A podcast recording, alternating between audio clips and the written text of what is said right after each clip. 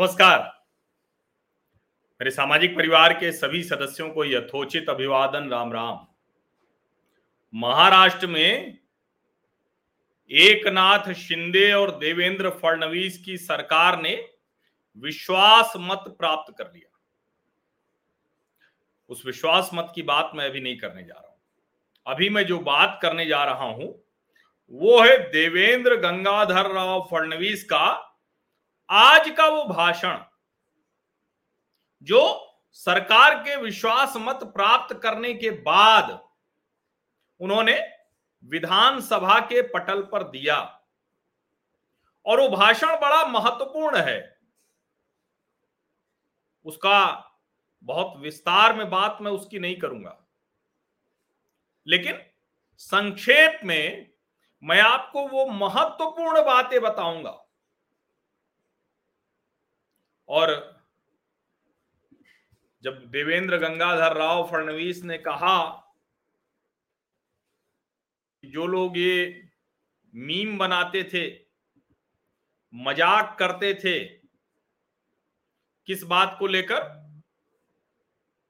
जो उन्होंने कहा था उस वक्त, जब उनकी सरकार चली गई थी तो उस वक्त उन्होंने कहा था और उसको लेकर खूब मीम बनाया गया। आज उन्होंने कहा, मी पुनः आलो आड़ी इतना ना पड़ सोबत घेऊन आलो। इसका मराठी से हिंदी में मैं अनुवाद भी कर देता हूँ। हालाँकि आप ज़्यादातर लोग समझ गए होंगे कि मैं देवेंद्र फडणवीस दोबारा आ गया और अकेले नहीं आया।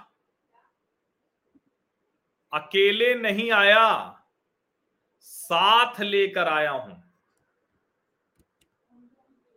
ये बड़ा महत्वपूर्ण वो था ना कि मुझे लौटता देखकर किनारे पर घर मत बना लेना, समुंदर हूँ लौट कर फिर आऊँगा, उतरता देखकर। लेकिन ये तो एक अलग हो गया, एक स्लोगन कह लीजिए, एक हिटिंग पॉइंट कह लीजिए लेकिन देवेंद्र फडणवीस का आज का जो भाषण है, वो मैं आपको ज़रूर बताना चाहूँगा।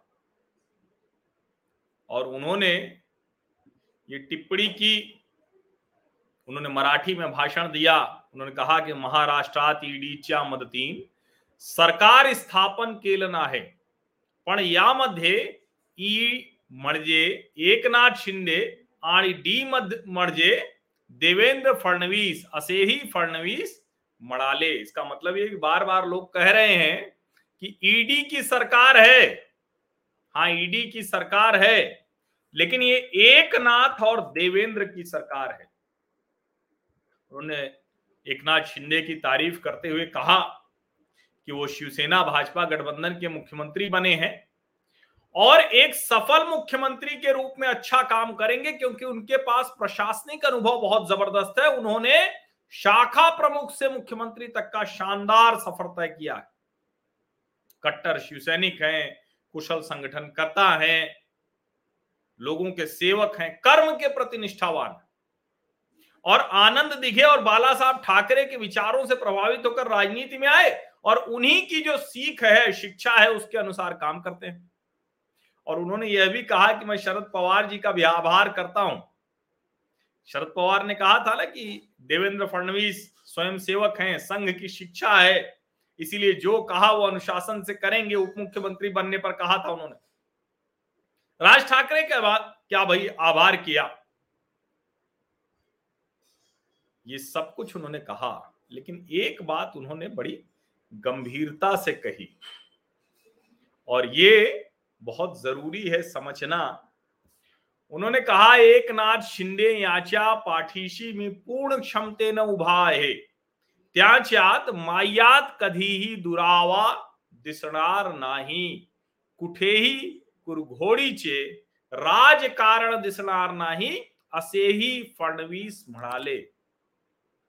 उन्होंने कहा, मैं एक नाथ शिंदे के साथ पूरी ताकत से खड़ा हूँ। हमारे उनके बीच में कभी कोई दूरी देखने को नहीं मिलेगी। और जो लोग ये सोच रहे ना कि एक दूसरे की टांग खिंचाई, एक दूसरे के ऊपर कुठाराघात, ये मैं नहीं करने वाला, ये होगा भी नहीं।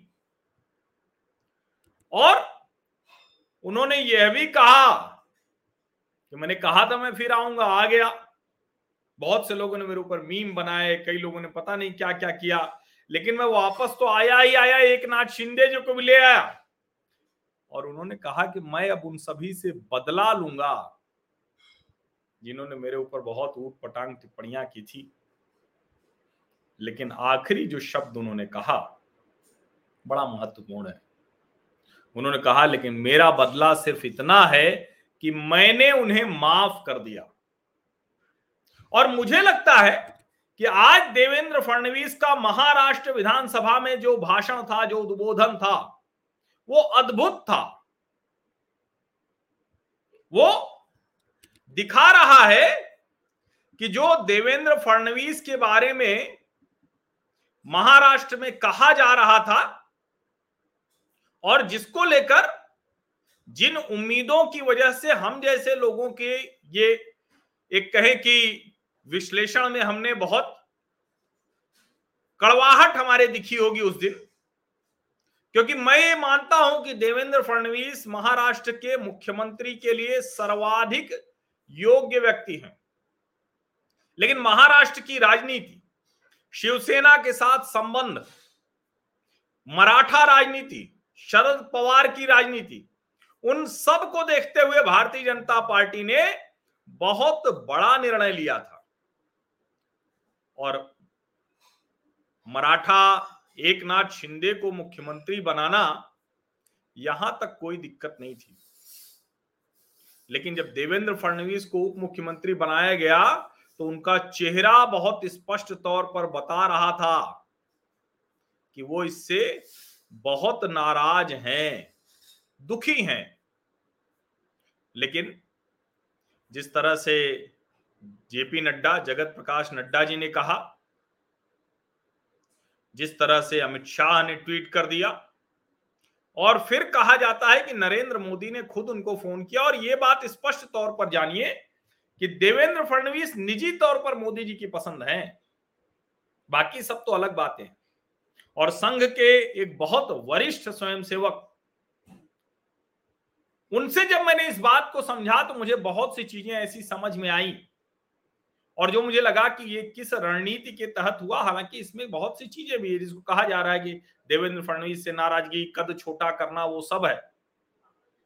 लेकिन उसके बाद जो संघ का एक तरीका है, जिसको प्रधानमंत्री नरेंद्र मोदी भी प्रचारक होने के नाते उपयोग में लाते हैं, कि कोई व्यक्ति प्रतिकूल निर्णय पर किस तरह से व्यवहार करता है।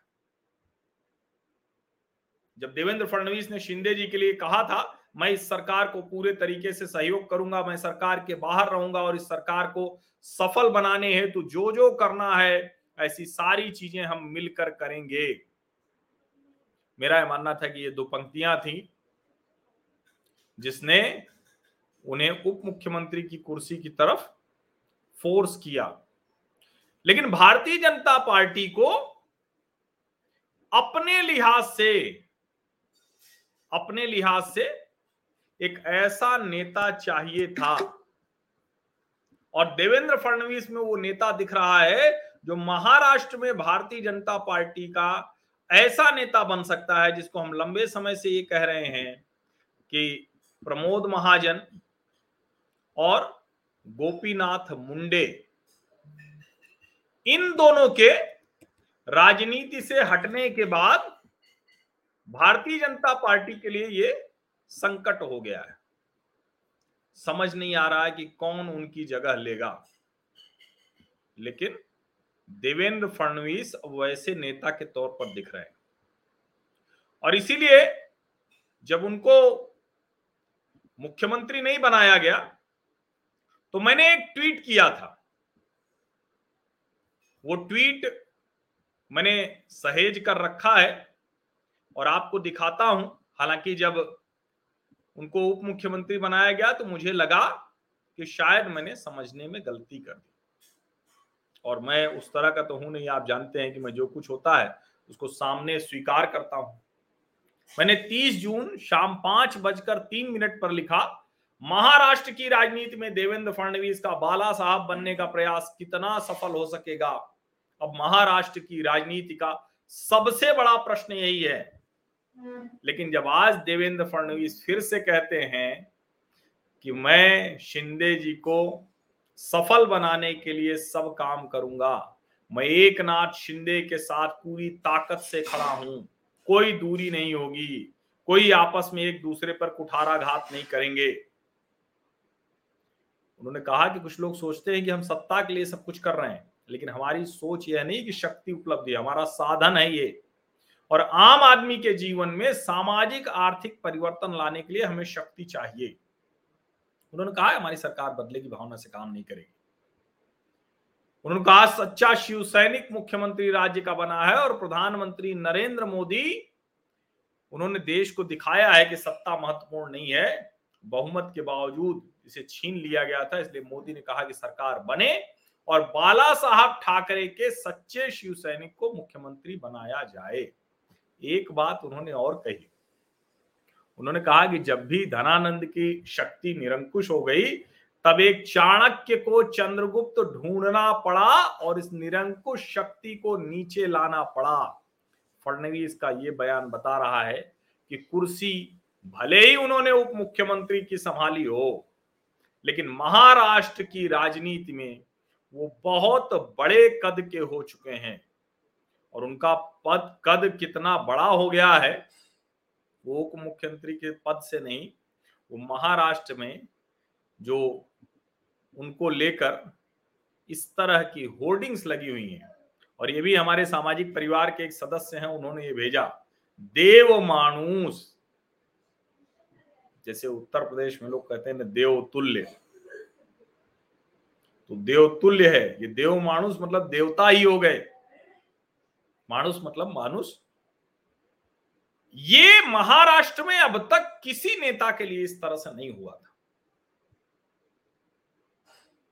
ये ऐसी होर्डिंग्स जब लगती हैं तो पूरे भाव को सिद्ध करती है।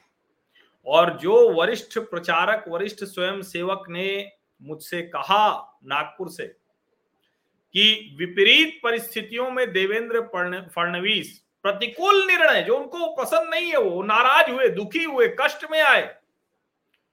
उसमें जो उनको पद दिया गया, जिसको संघ में कहते हैं कि दायित्व तो है, पद जैसा तो कुछ होता ही नहीं है। इसीलिए वहाँ उस तरह से बहुत पदाधिकारी शब्द का उपयोग नहीं मिलता है।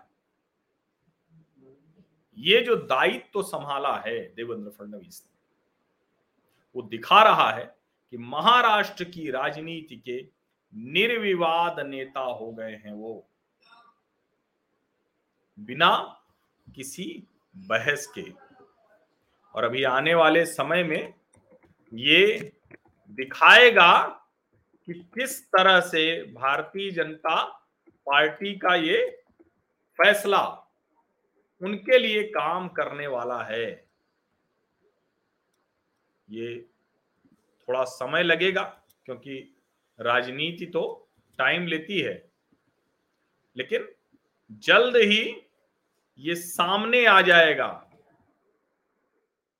क्योंकि तो महाराष्ट्र की राजनीति में ये अक्सर कहा जाता है कि वहाँ नेता जो जो थे, और मैंने कई बार कहा है आपको कि बाला साहब रहे नहीं, शरद पवार राजनीतिक जीवन की आखिरी पारी खेल रहे हैं। और उद्धव ठाकरे उस जगह पर जा नहीं पाए। तो ऐसा कौन नेता होगा? कांग्रेस में कोई है ही नहीं। कोई तो नेता होगा ना जिसको महाराष्ट्र अपने नेता के तौर पर देखेगा। मुझे लगता है कि उस नेता के तौर पर महाराष्ट्र से देवेंद्र फडणवीस उभर कर सामने आ रहे हैं। मराठी भाषा में कहें तो महाराष्ट्राचे निर्विवाद नेते और ये लगभग साबित होता हुआ दिख रहा है। आप सभी का बहुत बहुत धन्यवाद इस चर्चा में शामिल होने के लिए। मुझे लगा कि ये बात आप सबको बतानी अवश्य चाहिए। मी देवेंद्र गंगाधर राव फडणवीस, पुनः आलो। अकेले नहीं आए हैं भैया, लेके आए बहुत बहुत धन्यवाद।